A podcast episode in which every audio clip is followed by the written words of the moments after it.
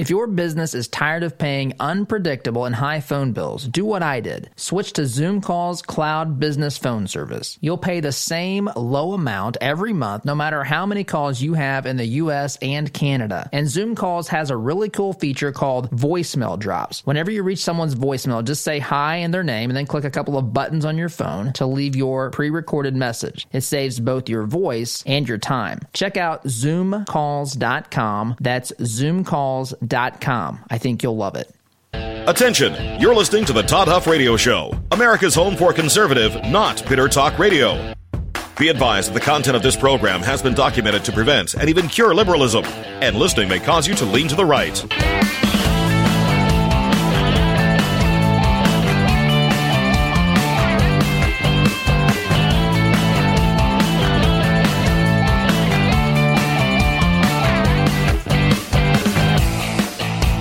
Here's your conservative, but not bitter host, Todd Huff. Well, that is right. You are listening to Conservative Not Bitter Talk, and I am your host, Todd Huff. You can email me your thoughts, your questions. As I've said before, your adoration and praise is also accepted. kidding, not kidding. Welcome to the program. It's good to be here. Look, I want to get uh, quickly. This is Good Friday, and for those that have been listening uh, for some time, you know that we devote um, as much of possible as possible of our Good Friday episode to talking about Easter, and I want to uh, share a conversation with Matthew Mittelberg of RZIM, Ravi Zacharias International Ministries.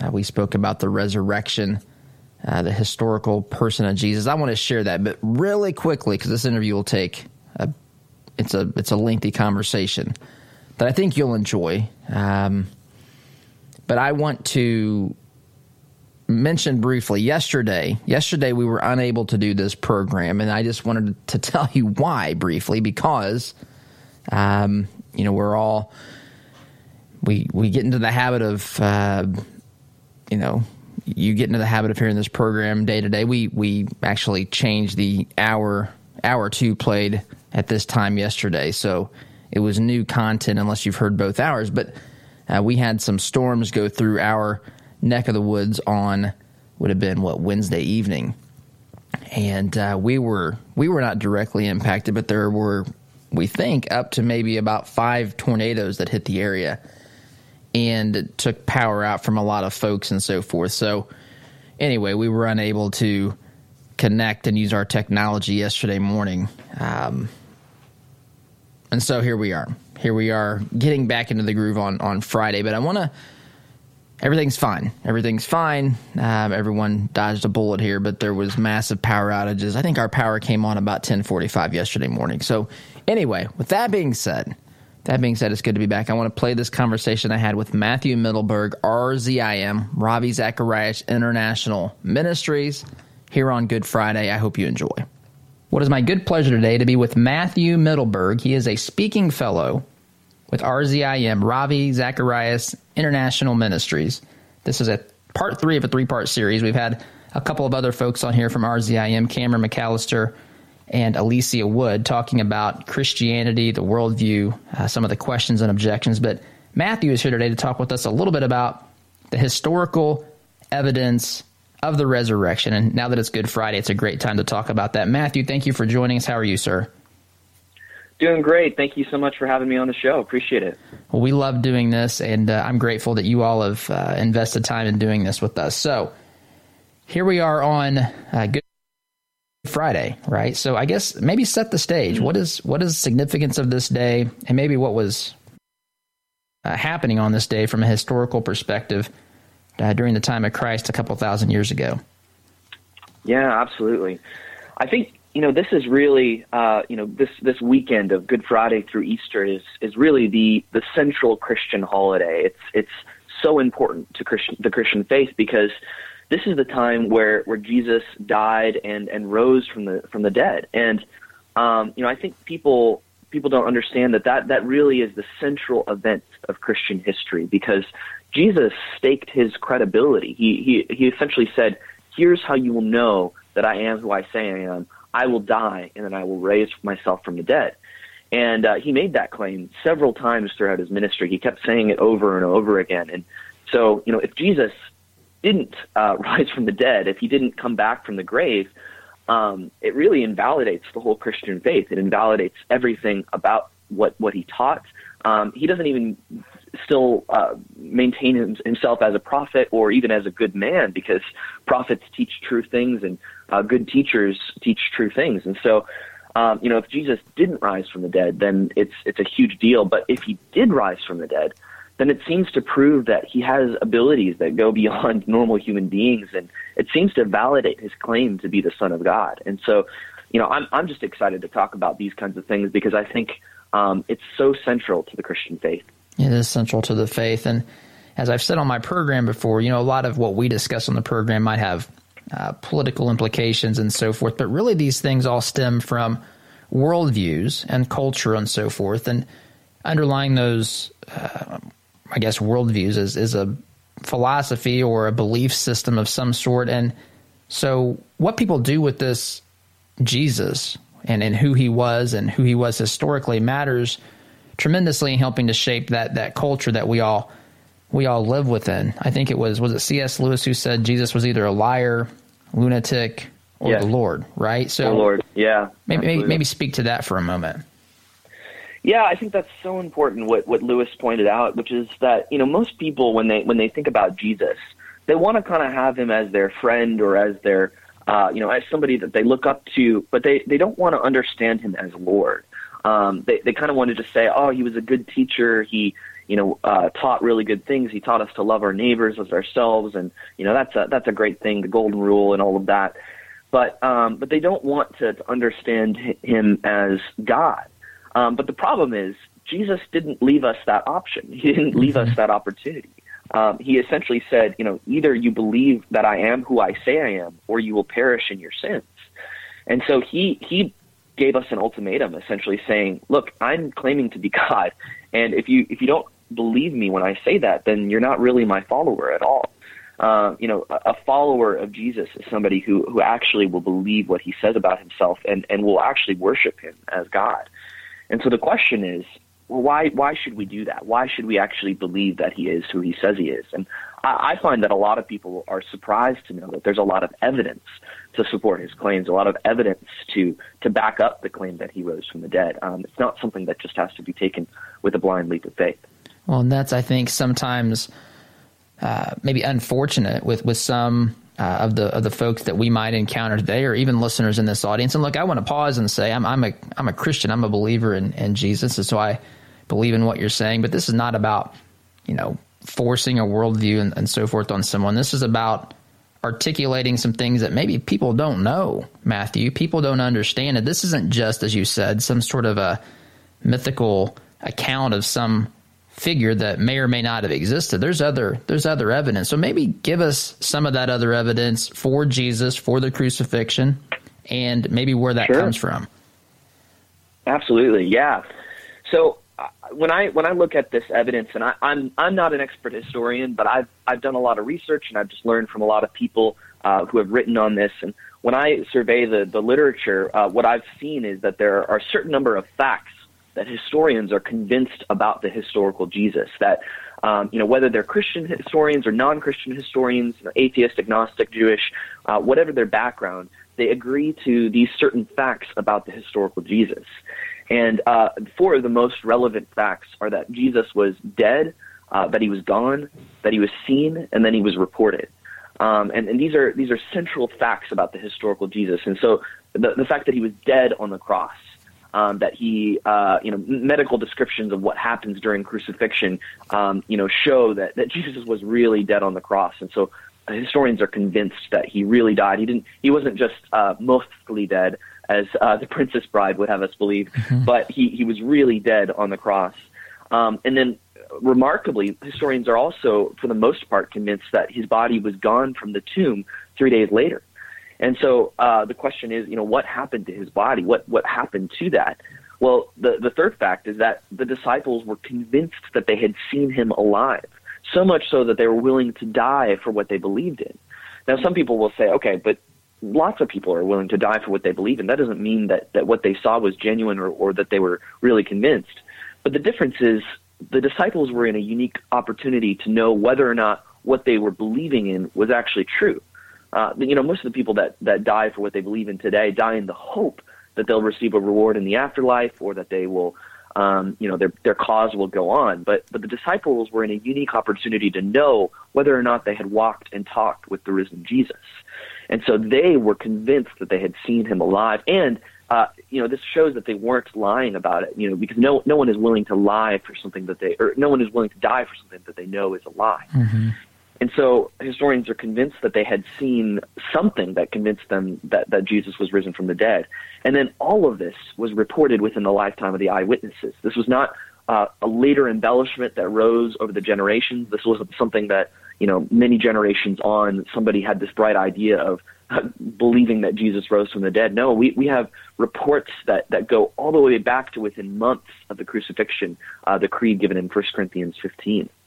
And so the question is, what do we do with all of that historical evidence? What do we do with those facts? Um, what sort of hypothesis could explain the fact that Jesus was dead on the cross, that his body was gone three days later from the tomb, that he was then seen, and then this was all reported within the lifetime of the eyewitnesses? And the only explanation that I've heard that can, can explain those facts seems to be the resurrection. So let me let me maybe ask some of the questions that I've either heard or objections and so forth. Probably things that you know you've certainly dealt with, I'm sure, uh, multiple times yeah. in your experience. But what about this uh, theory that? Well, first of all, there's some people out there who still will claim, will still will claim that there wasn't even a historical person that lived named Jesus. Yeah. What what say you to that? Yeah, it's it's really unfortunate. Um, I've seen some polling, especially in the UK, where where people, uh, especially young people, don't believe that that Jesus actually existed, and um, really, that's it's not a it's not a, belief among the historical community. There are there are very few people among the historical community that are mythicists or, or believe that Jesus did not exist. The vast majority of scholars believe that that Jesus was uh, real, that he really walked the earth, and that you know these facts about Jesus are true. Um, and I, I think it's it's so uh, incredible that, that people don't believe that Jesus existed because he's the most influential historical figure of all time. I mean, nobody comes anywhere close to the impact that, that Jesus has had on all of human history. Um, and so to believe that that he didn't actually walk the earth, I think is is really uh, it betrays a lack of trust in in historical events overall. I mean, if you don't believe that that Jesus existed, you shouldn't believe that George Washington mm-hmm. existed or that Abraham Lincoln existed or uh, that that you know Ronald Reagan existed. I mean, the the kinds of evidences that we have for Jesus are are so strong, not just in the Bible, but from other ancient historical sources outside of the Bible for his life, his death, and, and the the appearances after his his resurrection. Well, I, mean, I even think about how we uh, measure time today. I mean, AD, of course, we call it BCE nowadays. Uh, yeah. Or whatever it is. But now, or common era, I guess, CE. But but AD actually stands for the, the year of our of our Lord. I mean, that was the so the idea that this would be the greatest hoax in human history. Would it not be if there wasn't a person named Jesus? Absolutely. Yeah. I mean, we changed the whole way we th- think about time. I mean, when you when you start to add up the contributions that that Jesus has had to our history as as Americans and and really as the world, um, it's it's really staggering. And so to believe that that somehow you know maybe these people came up with this idea of this this man who was willing to die for our sins, uh, who is God. I mean, it's it's just uh, I think that's giving a little too much credibility to the creativity of uh, first century Judean scholars to be able to come up with that kind of idea. Yeah, especially given the the consequences that they were facing, which you pointed out, which often involved their their death in the early days and so forth. Um, what about those who say that you know Jesus never really claimed to be the Messiah? He just kind of upset some people, did some things, and ended up being crucified by a a brutal government. What do you what do you say to that? Mm, yeah.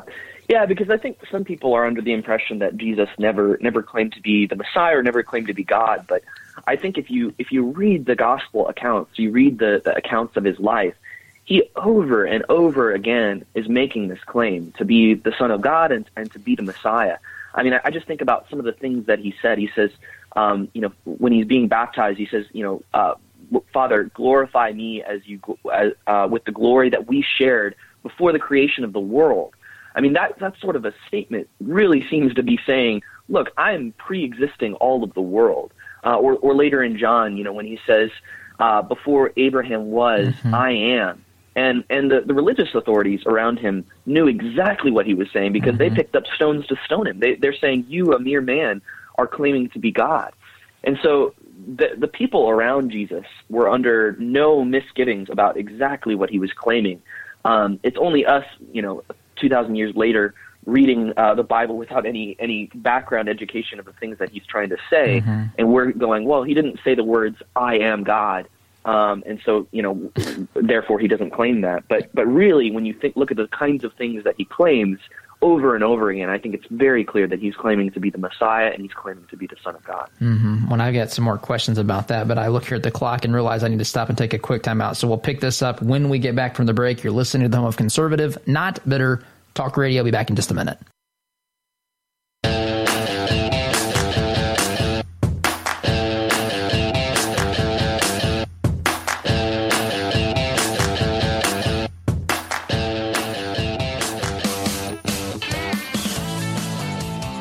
Welcome back. I hope you are enjoying our conversation with Matthew Mittelberg of RZIM, Ravi Zacharias International Ministries.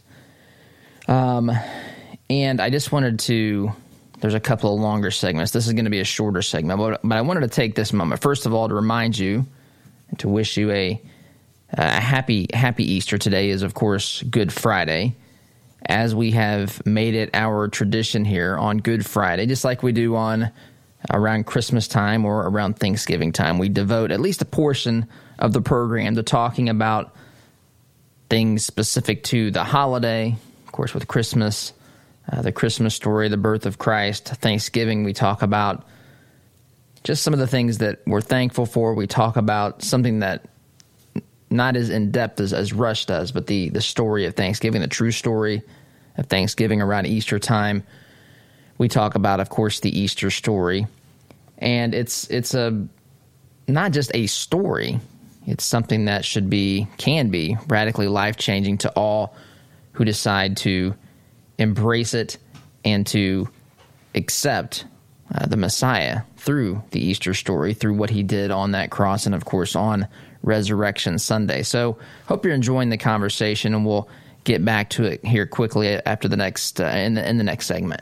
But I wanted to mention here as well for those of you have been who've been listening to this program for any time, you know that we are in a partnership with Shepherd Community Center. In fact, last week you would have heard a conversation I had with Jay Height, the executive director of Shepherd Community. And I know here around the Easter season, um, for many of you uh, that are hearing my voice, you're going to be getting the deposit here in, a, in the not too distant future from the from the government. And look, I, this is I, I don't want to be misunderstood. That is yours to do what uh, you feel that you should do. Whatever, take care of basic needs, pay the mortgage, rent, whatever. So I'm not asking you if you're in that boat to consider this, but for those who say, "Look, we've been blessed. We've we're in a good position. Um, this is kind of gravy to us.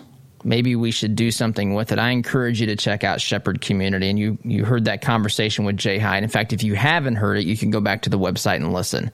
But you can find out more on our partnership, our program with Shepherd by visiting shepherdcommunity.org slash 40 days. They are trying to meet the spiritual, physical, emotional, and academic needs for our neighbors and break the cycle of poverty in the Near East side of Indianapolis, one child at a time. You can donate $40 to support Shepherd Community Center's programs uh, by, again, visiting shepherd, shepherdcommunity.org slash 40 days. So, just wanted to mention that here in this shorter segment. When we get back, we'll continue our conversation with Matthew Mittelberg, Ravi Zacharias International Ministries here on our special Good Friday, Good Friday episode of the Todd Huff Show. Be back in just a minute.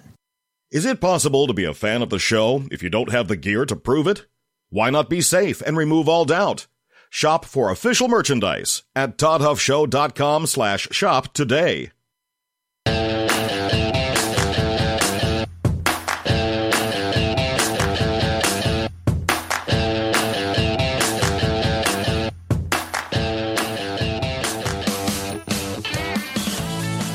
Welcome back. I'm with Matthew Mittelberg. He's a speaking fellow with RZIM, Ravi Zacharias International Ministries, and we've been talking today about Good Friday. Been talking specifically about the historical evidence of the person of Jesus and the, the crucifixion and resurrection. We're going through that uh, here today. And so before the break, we were talking about uh, some of the things that Jesus said that would have indicated, especially to those that were listening to him at the time, that he was making claims to be God. And you know, I have a couple of others here, uh, Matthew. I mean, I'm, I'm, reminded of the story when when Jesus was walking on water and Peter steps out of the boat. Jesus actually, when Peter asks him who he is, he correct me if I'm wrong, but he says, "I am." if you go back to the original language, which is of course is the direct reference to uh, what God told Moses. Um, yeah. And yeah. and uh, my family and I uh, we've been going through, uh, you know, we have three little kids, and we go through the, the, the children's stories of the Bible. And ironically, we're at the part of Easter right now, which just happened to time out this way. But when they when they crucified Jesus on the cross, they put a sign up there. What what did that sign say? It said "King of the Jews," right? And so the religious leaders right. tore their clothes and were upset when he when he claimed to be God. They they said he was a blasphemer, but they didn't want the people to know that. They said this man says he's the king of the Jews, and Pilate wouldn't change that sign and so forth. So there's other. I mean, Jesus clearly claimed to be God or the Son of God, the Messiah. Absolutely. Absolutely. Yeah, I mean, just looking at, at the, the kinds of things that he claimed, the kinds of authority that he uh, claimed, you know, he claimed to have the ability to forgive sins. I mean, the, the, the people around him, the scholars around him said only God can forgive sins, and yet Jesus is forgiving sins. Mm-hmm. Um, and not, not sins against him, sinned against God. And so he, he's claiming to be, you know, the, the one that can forgive sins. I mean, that's a huge claim right there. Um, he, he later claims to have the ability to, to modify the, the rules of the Sabbath. Uh, he says he's the Lord of the Sabbath. I mean, these, these kinds of things are, are incredible for yes. him to claim. Um, and, you know, it, it, I just go back to the fact that, you know, if Jesus didn't claim to be the Messiah, if he didn't claim to be God, then why did why did they crucify him? Why exactly. why was it controversial for him to be you know going around and healing people?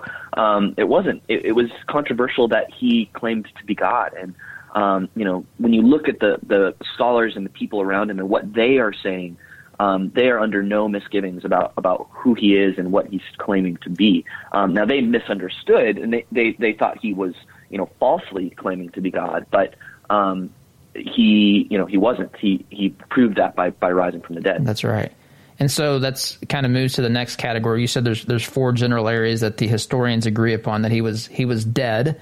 Which what do you say to those? Which this is something I was going to bring up, but uh, almost skipped past. But what about this this idea that Jesus faked his death? That there was a swoon and he, you know, he he he faked it. The disciples took him down from the cross. They they nursed him back to health, and then he lived a happy life after the, the crucifixion. What do you say to that?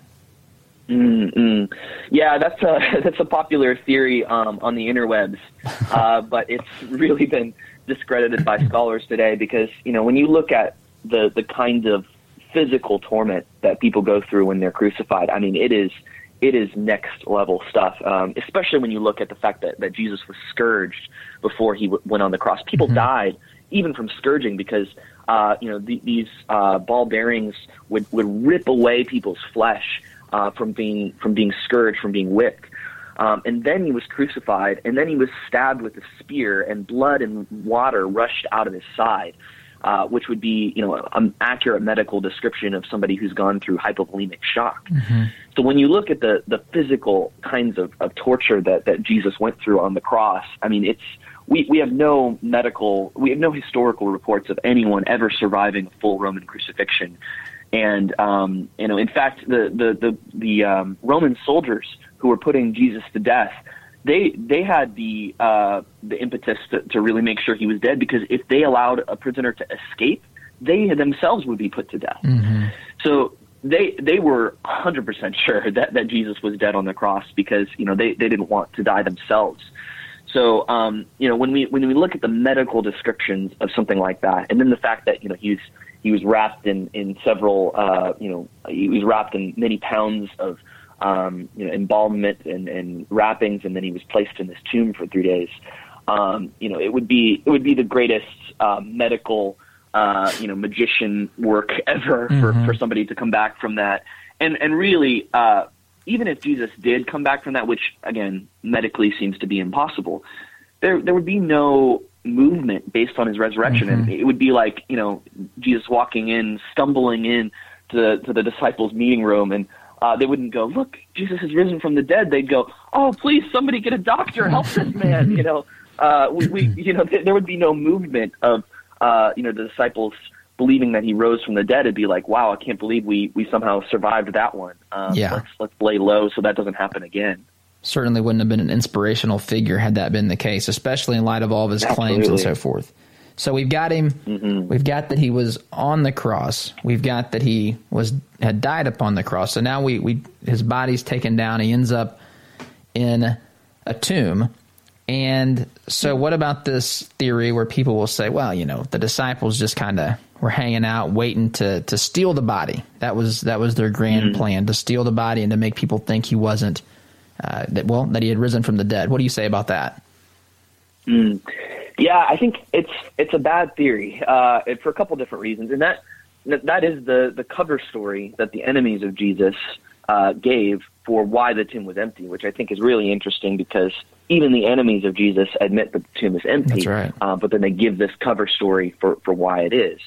But it's a bad theory for, for a couple different reasons. The first reason is that the disciples wouldn't have had the motivation to do something like this. I mean, they're they're following this guy. They're they're trying to, um, you know, they, they believe that he's the Messiah. They're, they're, they believe that he's going to usher in this new kingdom, and then he gets put to to death, and they run away because this this guy that they've been following is now being put to death, and so they don't want to be put to death themselves, and they their hopes are are dashed for you know this guy being the Messiah.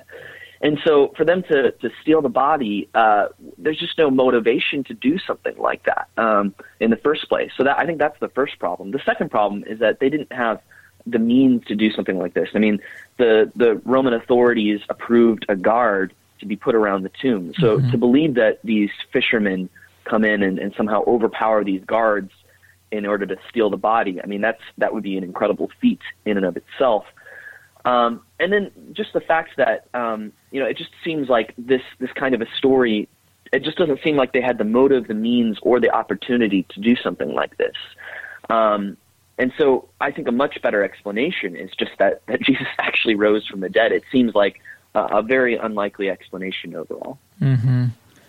Well, that's that's an interesting way of uh, of putting it. I've, I've, said before. In fact, I think as we were talking with Alicia uh, last week, but you know, there's there's connotation or this uh, this perspective a lot of people have, I guess, where they want to say that you know Christians are just a bunch of people that believe in these these myths and these fairy tales and all these sorts of things. They believe people raised from the dead. They believe, uh, you know, Mary gives a virgin has you know gives birth to the Son of God. These things sound sound crazy on its face, and I'll admit that right. they do outside of the possibility that there's a God. And if if there's a God, these things are totally doable. And to your point, absolutely, it seems more logical to me that if there is a God, and if Jesus was the Son of God, that the resurrection makes more sense than all these other explanations that folks come up with, like the the swooning on the cross or the disciples stole the body. You agree with that?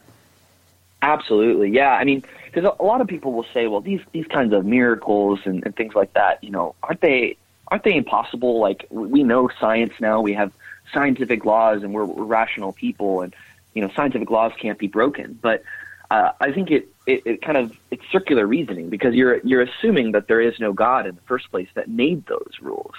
Um, you know, if if God designed scientific law, if He designed the rules of, of normal life, then He can modify those whenever He wants to. It's no big miracle for Him to to rise someone from the dead, or to to create a virgin birth, or to to have Jonah in the belly of a whale, or something like that. I mean, these stories that are are fantastical. We're, we're not we're not saying that people uh, did these things through natural means. Mm-hmm. We're, we're saying that that God intervened and He uh, ha- has stepped in to do these kinds of things.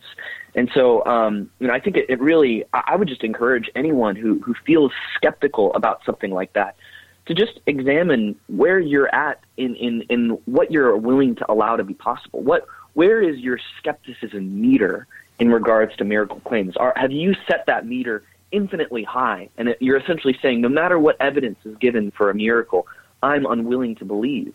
Um, or are you open to the idea that, that maybe a miracle could be possible? Maybe God could intervene. And I, I would just encourage anyone who, who feels that way to just open themselves up to just say, you know, what, what would it take for me to believe in a miracle? What would it take for me to believe that, that God has intervened in this world? And if, if you're honest and you say, uh, there's no evidence in the world that would, would convince me of that, ask the question why. Why are you unwilling to, to consider something like that? Why are you unwilling to uh, you know look at the evidence?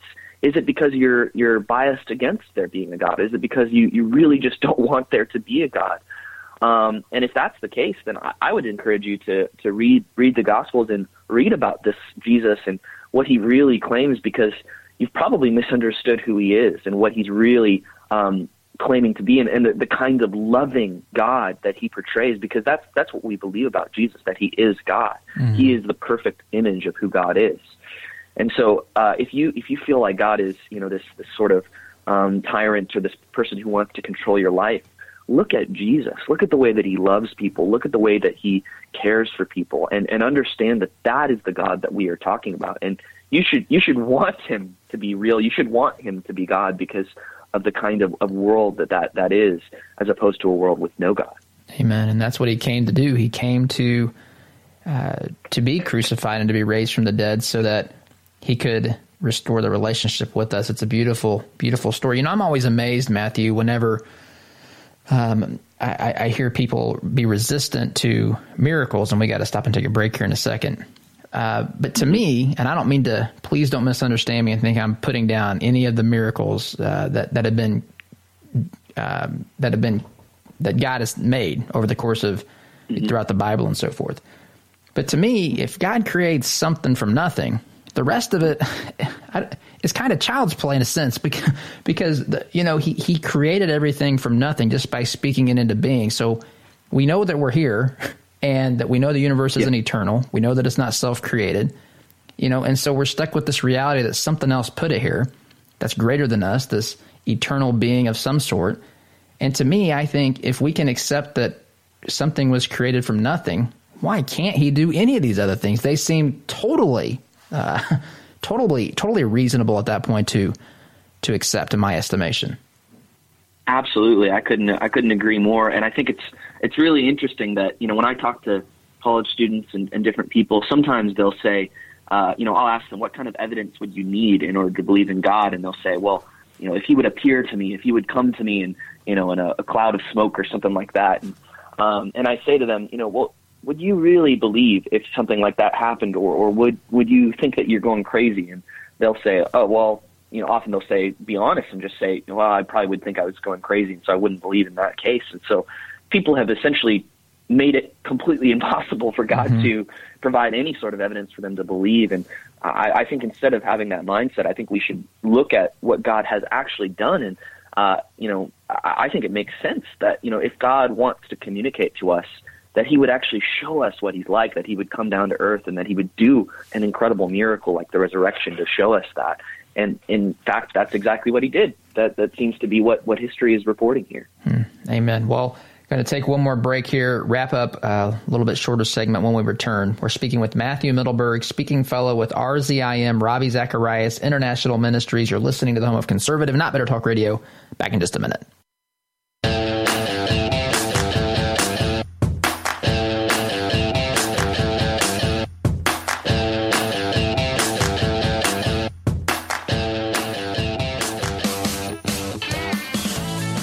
Welcome back. I'm speaking with Matthew Mittelberg, speaking fellow with RZIM. We've been talking about the resurrection of Jesus. Don't have a lot of time here. I want to get to a couple more things. Uh, you know, we, have uh, Matthew laid out some of the things that historians agree on. There's kind of consensus on, and we've been kind of going through those things one by one. But I guess just as we're wrapping up here, Matthew, why why does it why does it matter? I mean, let's let's say that mm. historians do believe Jesus died. He was gone from the tomb. The disciples were convinced that he was alive, and all these things were reported within his within their lifetimes. So what? I mean, explain that to us. Yeah. Connect the dots.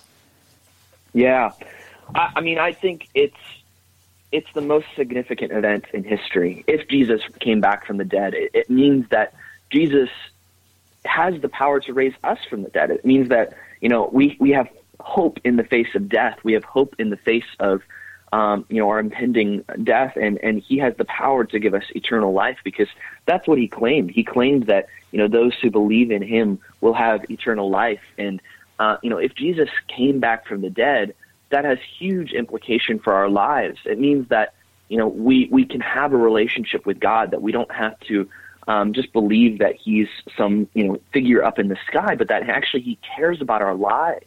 He cares about us so much that He was willing to die for us and willing to be a substitute for us and to take on the burden of everything that we've done wrong in our lives.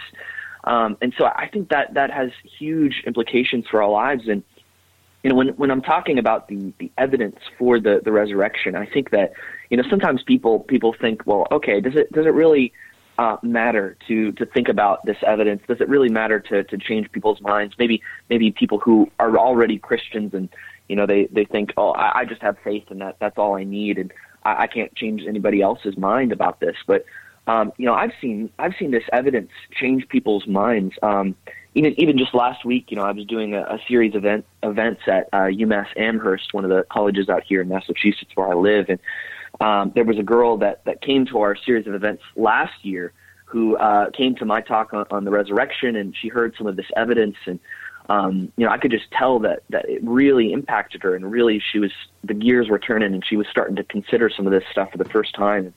Uh, throughout that next year, she started meeting with some of the different Christians on campus and asking more questions. And uh, this year, she came back to our events and um, she just said, you know, I, I think I'm ready. I'm ready to give my life to Christ. I'm ready. I believe this. It makes sense.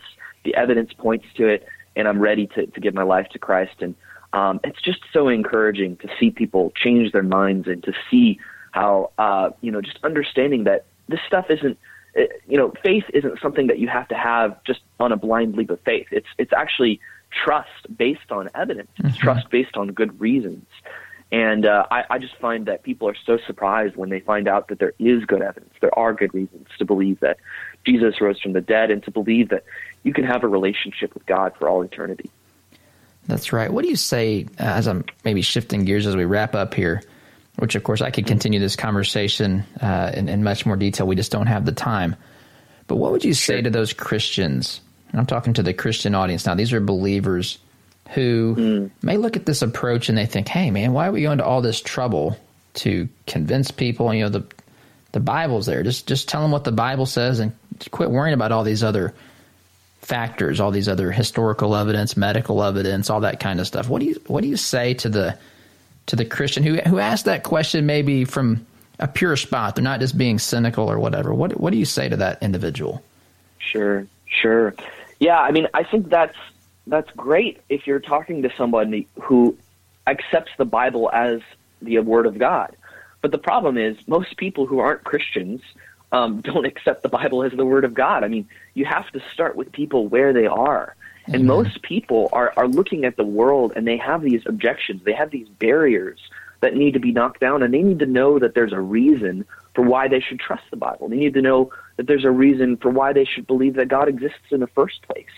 And if you don't start with people where they are, you're you're dangerously close to, to circular reasoning. You're you're essentially saying, you know, you should believe in the Bible because the Bible says to believe in the Bible, mm-hmm. um, and that's that's no that's no good reason. And so I I would encourage anyone who's a Christian that you know this stuff really matters. People have real questions. They have real objections. And unless we're willing to to walk with people, we're, we're willing to to meet them where they're at. Uh, I think we're going to have a really hard time reaching people. We're going to have a really hard time understanding where people are coming from.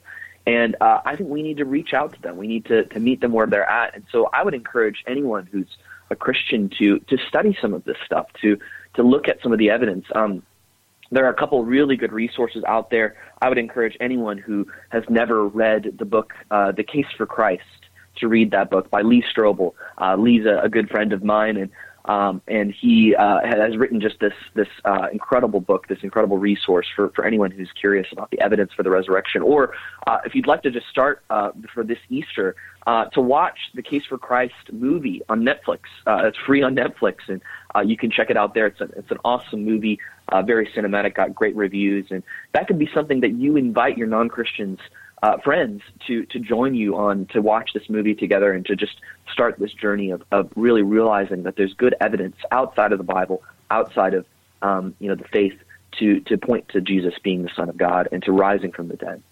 That's right, and we've uh, we've had the good fortune of interviewing uh, Lee in the past. In fact, I'll probably post a copy of that interview on on Facebook again this weekend as we're moving into Easter Easter weekend, but um, you know, I, you hit the nail on the head. We have to meet people where they are, and we have to constantly be trying to find ways to communicate truth. And maybe 50 years ago or 30 years ago, you could say the Bible says this, and people might respect that. But the truth is, that's been under so much assault.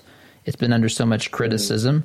It's been blamed even for certain things, or it's the people that believe it. And sometimes justifiably, Christians have done awful things, right? I mean, people blame mm-hmm. them and they should be blamed.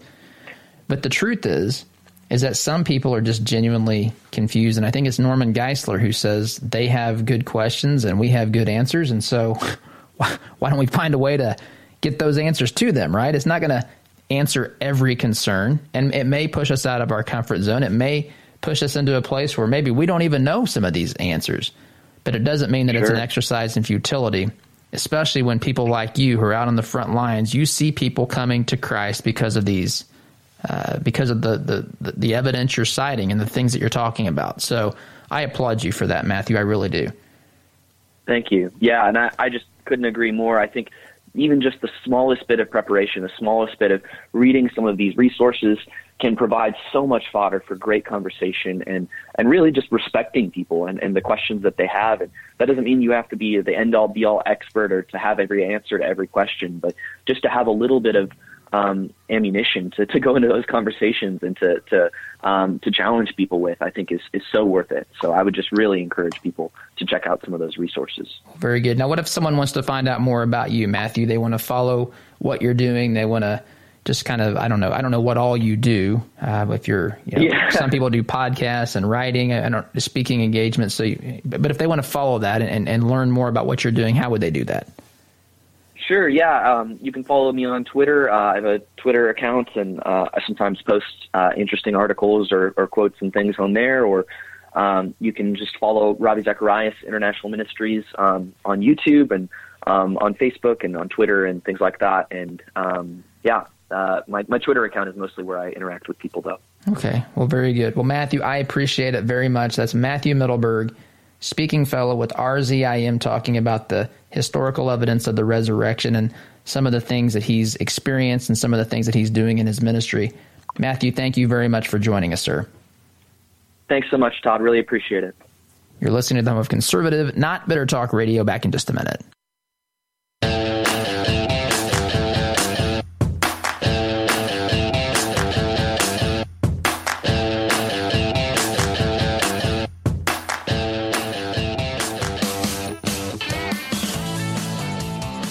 Folks, I hope that you have a absolutely fantastic Easter holiday. I know that we are dealing with some things here that we haven't dealt with before, and there's all sorts of issues that come from the social distancing, the isolation. But I do hope that you're able to find a way to um, to make the most of this weekend. I hope that you enjoyed our conversation with Matthew Mittelberg of RZIM, Ravi Zacharias International ministry. So it's been good to, uh, well, look at this. Our our uh, outro didn't kick on there. What do you know? But it's been good to uh, good to share that with you. I hope that you you enjoyed it. I wish you and your family a very happy Easter. May you not forget. May you remember what happened this day in Jerusalem 2,000 years ago. Folks, that was done for all of us, regardless of our political affiliation. There's the music kicking in. Guys, I appreciate you listening. Have a great day. See you soon. SDG, take care.